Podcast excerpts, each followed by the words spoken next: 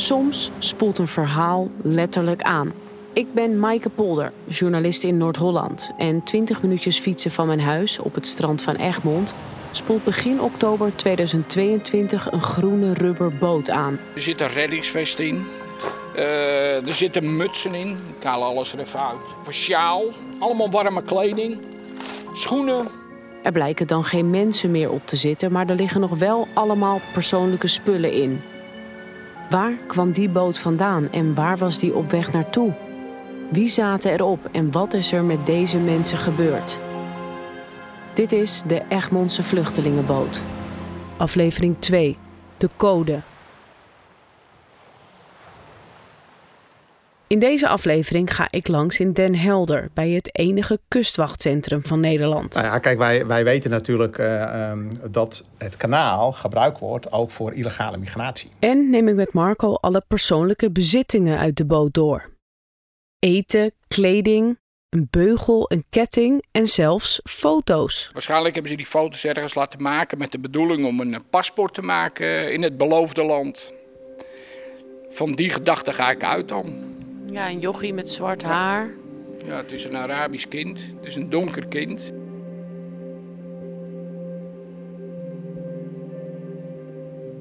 Van alle honderden verhalen die ik de afgelopen jaren maakte, zijn er eigenlijk maar een paar blijven hangen.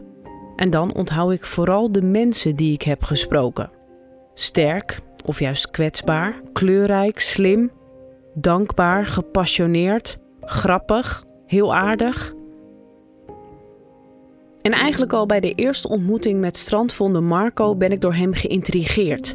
Hij heeft humor, is een beetje ondeugend, zo'n echte Noord-Hollander van bijna zestig... maar toch nog dag in dag uit aan het werk langs de kust, mijn kust, waar het bloedheet kan zijn, maar soms ook winderig, koud en nat is. Wij zijn nu bezig om uh, voorbereidingen te treffen om uh, de strandafgang in Egmond binnen te slopen, af te breken. Houten vlonders voor de winter. Winter klaarmaken van de uh, strandopgangen. Dus dat is, uh, daar zijn we nu aan het voorbereiden. En dan gaan we direct naar het strand toe. En dan gaan we de houten vlonders opladen. Ga je mee? Nee. Oh, jammer. Mis nog een mannetje. En hij kan er dus ook nog eens heel erg smakelijk en tot in detail over vertellen. Dat is wat strandvonders ook doen, of? Ja, nou ja, eh, strandvonders doen het ook natuurlijk. Een spullen winter klaarmaken. Dat wil dus zeggen, je, je moet je eigen je regenpak weer eh, voor de dag zoeken. Of je overlevingspak. Je handschoenen. Eh, warme kleding. Gezondheid. Je hebt vooral warme kleding nodig natuurlijk. Als je vroeg het strand op gaat. Ja, dan eh, kan je niet met een t-shirtje zoals het afgelopen week was... Eh, gaan doen en met die regen. Weer wordt allemaal minder, temperatuur wordt allemaal uh, lager. Dus ja, dat zijn dingen die moet je voorbereiden. Marco neemt ook echt de tijd om mijn vragen over de boot en de spullen te beantwoorden. En hij lijkt het trouwens zelf ook allemaal wel een boeiende kwestie te vinden. Ik ben Denise Blok, woordvoerder van de Kustwacht. Hi, met Maaike van N H Nieuws. Hi, goedemiddag. Goedemiddag, um, ik heb een vraag. Dus, zoals geadviseerd door strandvonder Marco, vraag ik de kustwacht wat die rubberboot met spullen die avond in oktober nou doet op de Noordzee bij Egmond. En wat die witte cijfers op de zijkant betekenen. Hoofdoperaties. Mm-hmm. En het is eventueel mogelijk van negen uur tot tien uur. Oh, wat super. Oké, okay, dus goed. Zal ik zo even aanpassen in mijn agenda. Dat is helemaal prima. Ja, oké. Okay. Goedemorgen allemaal. Ik ben onderweg naar Landsend in Den Helder. Dat is de marinehaven en daar is ook het kustwachtcentrum. En daar, ja, links, daar heb ik een afspraak met Edwin van der Pol. En uh, ja, gordel om. Oké. Okay. Op het terrein van de Koninklijke Marine parkeer ik mijn auto bij het witte gebouw van de kustwacht. De horizontale doorlopende ramen kijken uit over de nieuwe haven. En bij de drie hoge palen staat een man in een donkerblauw uniform. Het is uh, negen uur 's ochtends en de vlag wordt gehesen. Elke ochtend om negen uur. Hallo! Op de tweede verdieping is het kantoor van Edwin van der Pol. Hallo. Ik mag overigens alleen in, in deze ruimte. Ik uh, okay. ga straks eventjes naar een andere ruimte toe, maar het is een, een defensiegebouw. Er mogen geen opnames, filmopnames of, uh, of geluid. geluiden nog opgenomen worden. Maar voor die interview heb ik er geen problemen mee. Dus, uh, nee, dus, oké. Okay. Het heeft ook te maken dat wij hier ook uh, de handhaving en strafrecht hebben. Dus stel dat u per ongeluk in de gang loopt en er roept iemand een naam of wat dan ook. Ja, dat is natuurlijk niet... Uh, nee, nee. Uh, dat dat uh, ergens uh, vast aankomt. Oké. Okay. Edwin van der Pol is hoofdoperaties van Kustwacht Nederland en hij is dus verantwoordelijk voor de veiligheid op het Nederlandse deel van de Noordzee. Aan de muur hangt dan ook een grote kaart van zijn gebied. De Waddeneilanden tot het uiterste puntje van Zeeland.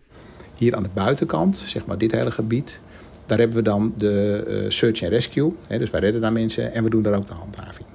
Die paarse lijn, dat is de twaalf nautische mijlen. Dus binnen de stop tot die kant is dan de grens waarin wij uiteindelijk zeg maar, de Nederlandse wetgeving van toepassing is. Rechts Nederland, daaronder België en Frankrijk. En aan de linkerkant van de Noordzee het Verenigd Koninkrijk. En dat is even belangrijk. Het stuk tussen pakweg het Franse Calais en de Engelse stad Dover heet het Kanaal. Omdat de afstand tussen de landen daar het smalst is. En wat er op dat kanaal gebeurt is essentieel voor deze podcast. Nou ja, kijk, wij, wij weten natuurlijk uh, um, dat het kanaal gebruikt wordt ook voor illegale migratie. En wij weten dat dat een probleem is tussen Engeland en Frankrijk.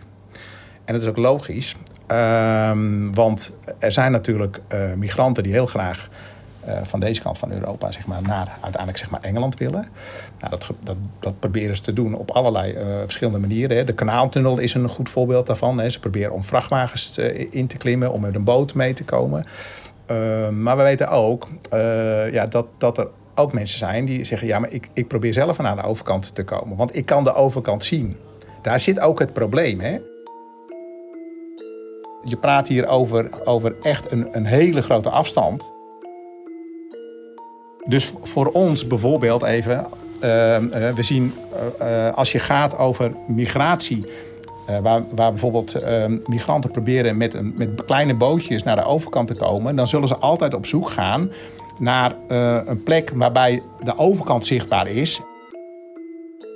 Dat zien we in de Middellandse Zee, zien we dat exact hetzelfde gebeuren. Ik ben op een eiland geweest in Griekenland, waarbij je de Turkse kust ziet. En die zeggen ook, ja weet je, omdat je hier de overkant ziet, en met mooi weer, dan denk je, nou daar zwem ik bij wijze van spreken wel naartoe. Zij kijken daar naar de kant, zoals wij, als we in Den Helder staan, wij spreken naar Texel kijken. En dan denk je, nou, dat is realistisch. Ik kan hier wel een rubberboot opblazen en ik kan wel even naar de overkant pillen.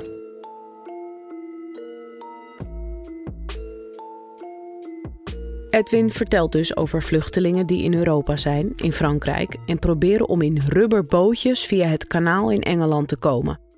Deze manier van illegale migratie gebeurt al jaren, maar in tweeduizend tweeëntwintig een record aantal keer.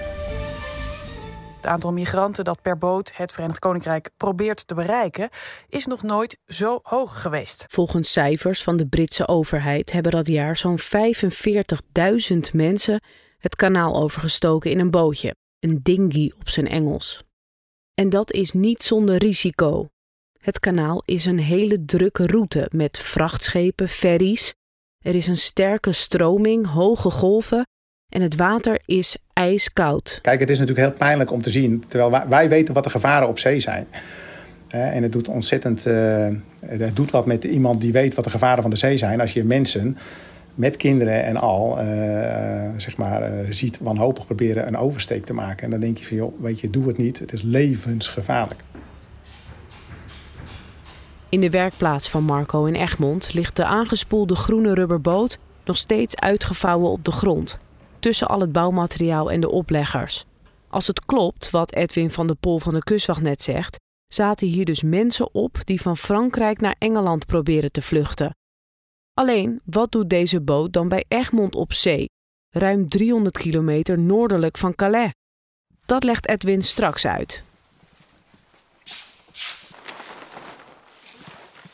Ja, nou ja, dit zijn dus die spullen die, uh, die wij van boord hebben gehaald, van, het, uh, van dat vlot. Ja, vlot. Het is eigenlijk een rubberboot. Op de betonnen vloer in de loods kiepert strandvonder Marco een grote blauwe vuilniszak leeg. En uh, nou ja, je kan hier ook zien, er zit een reddingsvest in. Uh, er zitten mutsen in. Ik haal alles er even uit. Ik kan het ook zien. Een vest, een sjaal, uh, toilettas. Of nou ja, ik denk dat het toilet, het is van een kind. Zijn kinderspeelgoed hebben denk ik ingezeten. Nou ja, foto's die zijn een beetje opgelost allemaal door de benzine. Want die boot lag vol met uh, benzine. Die vaten waren allemaal lek gegaan. Ja, en uh, hier ook een uh, korte broek. Wat is het? Driekwart uh, broek. Mutsen. Allemaal warme kleding. Schoenen. Uh, ja, wat is dit? Dit is denk ik chips of zo. Denk ik. Of cornflakes. Ja, het is chips. Handschoenen. Dus ja, die mensen zijn wel voor, voorbereid op het ergste. Kou. Dat kan je wel zien. Wat hier dus ligt, komt dus ook uit die zakken vandaan. Hè? Het ligt nu los op de grond. Maar bijvoorbeeld die medicijnen, die pillen. En uh, die foto's, die zaten dus in de tassen. In de zijvakjes. En dan gewoon in de boot of onder een soort... Nee, die lagen gewoon in de boot. Gewoon op de bodem van de boot. Er was een houten vloer in die boot. Dat maakte die boot stevig. En gewoon op de houten vloer lagen al die tassen. De enige doodsoorzaak die dan op dat moment speelt, buiten verdrinking om, is de kou. Dat je hyperthermie krijgt en onderkoeling. Daar ga je aan kapot. In de eerste instantie. En het was... Uh... Begin oktober, hè? Hoe koud zal het dan zijn geweest daar? Nou, kijk, hier voor de kust is het nou rond de twaalf uh, graden. Het, je moet er uh, vijf graden van aftrekken. Rond de tien, uh, acht graden is het. Ook om half acht 's avonds? Nou, dan is het zelfs nog kouder. Dus je gaat er gewoon, als je overboord valt en je wordt niet gered... en je hebt gewoon uh, kleding aan zoals hier ligt, ga je binnen tien minuten ben je dood. Medicijnen liggen erin. Ik heb geen, ik heb geen medicijnen gestudeerd, maar uh, Amoxiclav staat erop. Ik zou niet betekenen waar dat voor is. Misschien wel voor zeeziekte, hoor. Of ja, of ze hebben uh, wat anders. Dan heb ik hier nog een uh, stick voor een uh, camera erop te zetten. Uh, ja, een spiegeltje, een borstel, nog meer tassen met kleding. Hier heb je nog... Uh, doekjes, voor, uh, je kan het ook zien, hè? Het is uh, ken je een beetje uh, die taal. Hoe noem je dat? Hoe noem je deze taal? Is dit uh, islamitisch? Nee, uh, ja, Arabisch of Grieks. Arabisch. Oh, Grieks schrijf je ook. Dus je kan ook zien dat het, uh, er zijn uh, billendoekjes voor baby's. Komt af te vegen. Nou ja, en, uh, nog een jasje. Het, is, uh, het ruikt naar ellende, dit. Zo moet je het maar zien. Het ruikt naar ellende. Dan kan je zien hoe het, uh, hoe het is in de wereld. Oké, okay, er lag dus echt van alles op deze boot. Een reddingsvest, een lolly, kinderkleding, een oplader, beugel, medicijnen, speelgoed, make-up, volwassen Nikes, kinderschoenen. Het lijkt er gewoon op dat er meerdere gezinnen op deze rubberboot hebben gezeten. Ik zie ook stapels met foto's, alleen zijn de meeste helemaal vervaagd door de benzine en het zoute water. Maar twee hebben de zee nog best goed overleefd.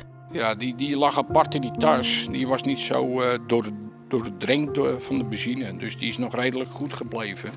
Er zat ook een foto in van een, uh, een oudere man. Ik weet dus niet of het zijn vader was of wat dan ook. Ja, die lagen er ook in. Maar ja, ik zeg het, die foto's zijn allemaal opgelost. Want het is natuurlijk allemaal chemisch, die foto's. Wat zie je op deze foto? Nou, hier staat een klein kind op. En uh, dat zijn uh, foto's om pas, uh, ja, pasfoto's zijn dat. En uh, ik weet niet wat voor taal het is. Wat erop staat. Fotofix.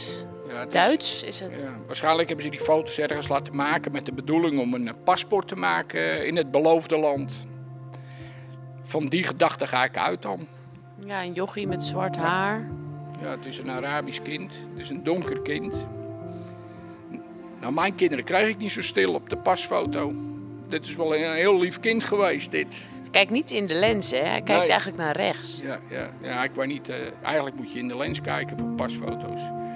Maar ja, je weet het niet. Misschien is het ook uh, als aandenken uh, voor die ouders. Je weet het allemaal. Het lijkt er dus wel op dat al deze spullen uit verschillende landen komen. Wat zegt dit over de mensen op de boot? Kijk, hier is een boekje met, met Griekse tekst. Dus dan kunnen we ja. dat vergelijken misschien. Ja, dat, uh, misschien zijn ze via Griekenland naar Calais geraakt. Het is allemaal via via natuurlijk. En hier hebben we een, uh, een uh, hoe noem je dat? Een sieraad. Dat is Afghanistan. Dat is waarschijnlijk ook van een van die kinderen geweest. Het is niet van een volwassen geweest. Dat is een kettingje van Afghanistan. Ja, het is een beetje klein, hè? Voor... Ja, ja het, is een, het is echt voor een kind geweest. Kort touwtje. Ja, kort touwtje met een kleine uh, silhouet van het land, van Afghanistan. Met de kleuren van de vlag. Zwart, oranje en groen. Ja, of rood. Of rood, ja. Ja, dat is ook verbleekt. Ja. Waarschijnlijk. Dus ja, dat, uh, ja, dat zijn allemaal persoonlijke spulletjes van de kinderen. Die aan boord waren. Je bent ook vader, toch? Ja, ik ben ook vader van twee dochters. En ik zou datzelfde doen, eigenlijk. Als ik in die toestand verkeer. In die, uh, als er bijvoorbeeld oorlog is hier, ja, dan ga je ook uh, rare dingen doen. Dan ga je ook zulke beslissingen nemen. Alleen maar om je kinderen te kunnen voorzien van een veilige toekomst. Ik krijg een soort zwaar gevoel in mijn buik. Zo'n knoop in mijn maag, weet je wel. En ik vind het heftig om deze spullen allemaal in het echt te zien, te ruiken, in mijn handen te hebben. Het is alsof ik de mensen bijna kan aanraken. Misschien missen de eigenaren deze spullen wel. Wie zijn de man en het jongetje op de foto's? Zaten zij op deze rubberboot? En wat deden ze daar dan? Waarom lieten ze dit allemaal achter? Leven ze nog? Zijn ze dood? Als ik nu met lege handen wegloop, weg uit deze loods, weg uit Egmond, terug naar Alkmaar, dan kom ik daar nooit achter. Dan blijft het voor altijd maar een aangespoelde rubberboot met wat spullen. Ik voel heel sterk dat ik ze niet wil achterlaten in deze koude loods in Egmond. Ik heb natuurlijk eerst even navraag gedaan bij verschillende instanties die hier uh, verantwoordelijk voor zijn. Ik heb de douane natuurlijk ge, gebeld ook om te vragen wat moet hiermee gebeuren. Want die deden nogal moeilijk omdat ze niet op de hoogte waren van deze hele gebeurtenis. Omtrent het aanspoelen van die boot. En de kustwacht heb ik uh, uh, een berichtje gestuurd met de vraag uh, doen we er nog wat mee?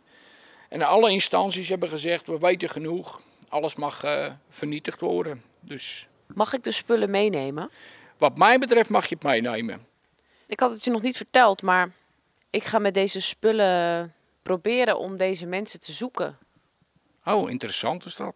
Dat is wel een opgave. Want dan kom je in de molen terecht van de bureaucratie en ambtenaren. Nou, en die willen er negen van de tien keer niet aan meewerken. Want die willen eigenlijk niet dat hier uh, rugbreid uh, in, in die zin dat... Uh, Ja, dat er onrust gestookt wordt. Want er is natuurlijk uh, zoveel gaande met die vluchtelingen. En uh, ik kan me voorstellen dat je dat wil, of dat je dat probeert. Het is een uitdaging voor jou als uh, journalist. Het is ook interessant, maar het zal heel moeilijk zijn om dit te achterhalen. Oké, okay. Nou, moeten we in die... Uh... Ik gooi het weer in die, uh, in die zak en dan... Uh... doen we er een knoop in en dan zou ik zeggen succes. In de hoop dat hier uh, wat uit voortvloeit. En wie weet. Waar we nu gaan, dat is uiteindelijk zeg maar, ons kustwachtcentrum, hè, ons C C C. Uh, Communicatie- en coördinatiecentrum. Eigenlijk is het de grote meldkamer. En op die meldkamer komen dan alle, daar monitoren wij zeg maar, de, de, uh, ons gebied waar ik je straks op laat zien. Je hoort Edwin van der Pol weer van de Kustwacht. En eerder zei hij dus al dat mensen in rubberbootjes het kanaal tussen Frankrijk en Engeland oversteken. Maar hij vertelt nu ook hoe Kustwacht Nederland dit merkt. Dat zit zo. Als mensen op bootjes op het kanaal om wat voor reden dan ook in nood zijn, moeten landen als Frankrijk en Engeland, afhankelijk van de locatie waar ze varen, ze volgens de wet redden en aan land brengen. Alleen hebben die landen na het redden van de vluchtelingen soms geen tijd of ruimte om ook de rubberboot mee te nemen. Ze laten de bootjes los en die drijven dan met de stroming mee naar België en ook Nederland. Egmond zelfs dus. En hier zien strandgangers of de scheepvaart dan dus ineens een boot in de golven drijven en slaan alarm. Is er bij jullie een verloren rubberboot bekend? Op meter of vijfhonderd drijft een rubberboot. Hier niks bekend. Wat wel vaak voorkomt zijn die uh, migrantenbootjes. Nou, daar lijkt het wel op. Die Engelsen vissen eruit en laten ze drijven. Ik denk dat het zo'n bootje is. Ik denk dat hij nog wel aanspoelt. Zal ik gaan kijken?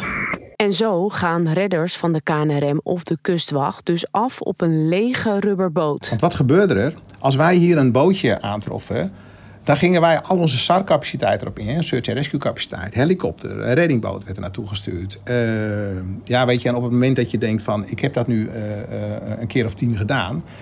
Dit kost namelijk heel veel capaciteit, heel veel geld. Maar belangrijker nog, uh, op het moment dat wij daar met een reddingsactie bezig zijn, zijn wij niet meer beschikbaar voor andere mensen die in nood zijn. En als dat elke keer voor niks is, ja, weet je, dan, dan, dan uh, loop je dus een significant risico. Omdat de Kustwacht dus wel eens voor niks uitrukt, hebben ze de Franse en Engelse autoriteiten gevraagd om de boten te markeren, zegt Edwin. En dat is dus de witte code op de boot. Maar waar die cijfers precies voor staan? vijf nul vijf vijf drie twee. Die code, ik wil weten wat die code betekent. Wat voor code? Die op die boot staat. Ja, dat is gewoon een registratiecode. Ja, maar staat dat nog ergens voor? Of is dat het de zoveelste boot? Of is dat een locatie? Nou ja, kijk, uh, uh, dat weet ik niet. Dat, dat, uh, voor ons is het zo. Uh, we hebben gevraagd om in ieder geval te zorgen dat er een lijst is. Zodat ze, uh, als je een code hebt, of, voor, of het nou de zoveelste boot is, of dat ze een boot met een locatie, of dat ze misschien wel zeggen, het is de zoveelste boot in combinatie met het reddingsstation. Dat weet ik niet, hè, dat ze hem kunnen achterhalen. Dat, dat weet ik niet. Dat nee, dat... nee, dat snap ik. Nee. Maar dat was dus mijn vraag. Ja. Oké, okay, behalve dat die code voor de Nederlandse Kustwacht blijkbaar het teken is dat ze niet meer naar mensen hoeven te zoeken, omdat die van boord zijn gehaald, zeggen zij dus niet te weten wat de cijfers precies betekenen. Ik vraag de Franse Kustwacht naar de code. En dat gesprek hoor je later. Van een woordvoerder van de Britse overheid moet ik alles op de mail zetten, dus dat doe ik dan maar.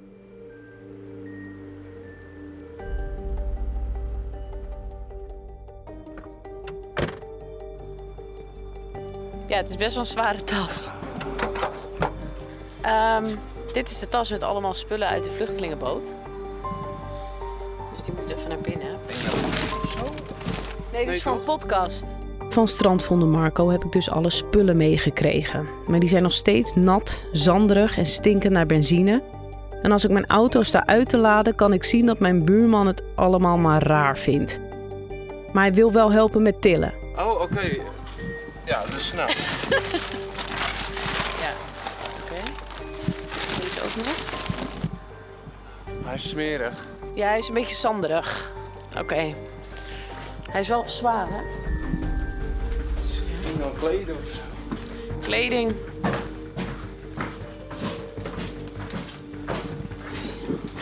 Daar komt petroleum uit. Ja, benzine. Ja. Klopt. Oké, okay, dankjewel.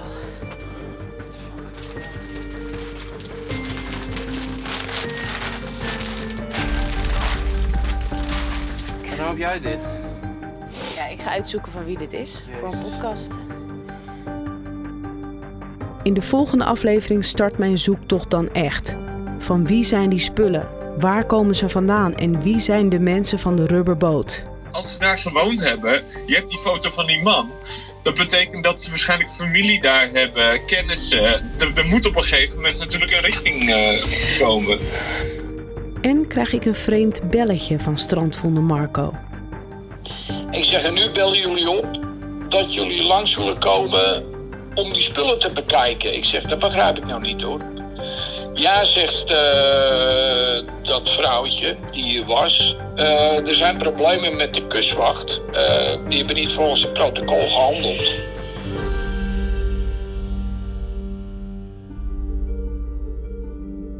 De Egmondse Vluchtelingenboot is een podcast van N H Media. De research en het scenario zijn van mijn hand, Maaike Polder. Montage en audio-nabewerking deden Dirk de Boer, Bart Slim en Studio Haring. En eindredacteur is Laura Gremmee. Abonneer je op deze podcast in je favoriete podcast-app. Dan krijg je vanzelf een melding als er een nieuwe aflevering is. En laat ons ook meteen even weten wat je van de podcast vindt. We stellen jouw mening op prijs, dus laat vooral een recensie achter.